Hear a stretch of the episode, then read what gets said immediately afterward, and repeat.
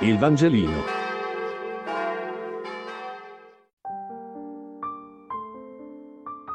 Martedì 25 maggio. Marco 10, 28, 30. Lettura del Vangelo secondo Marco. In quel tempo, Pietro prese a dire al Signore Gesù, Ecco, noi abbiamo lasciato tutto e ti abbiamo seguito. Gesù gli rispose, In verità io vi dico, non c'è nessuno che abbia lasciato casa, o fratelli o sorelle, o madre o padre, o figli o campi, per causa mia e per causa del Vangelo, che non riceva già ora, in questo tempo, cento volte tanto, in case e fratelli e sorelle, e madri e figli e campi, insieme a persecuzioni, e la vita eterna nel tempo che verrà.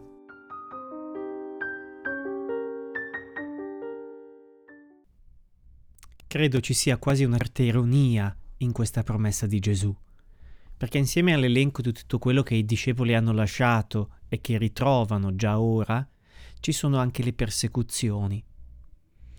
Forse ce lo dimentichiamo, ma insieme a case, fratelli e campi, quasi come una parola nascosta, Gesù dice anche persecuzioni. E più che commentarla questa pagina di Vangelo, credo non posso che constatare che ancora oggi è vera e accade. È vera per quei dieci preti e sette seminaristi arrestati in Cina.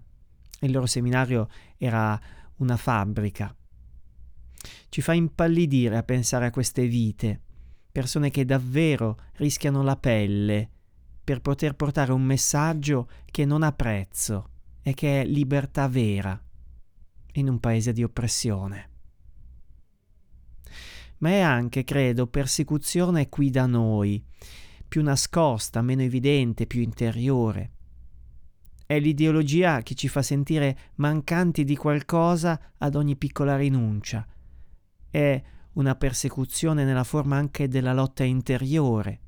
Una parte di noi, ancora non convertita, vorrebbe riprendersi tutto e perseguita l'altra parte che ormai conosce il Vangelo.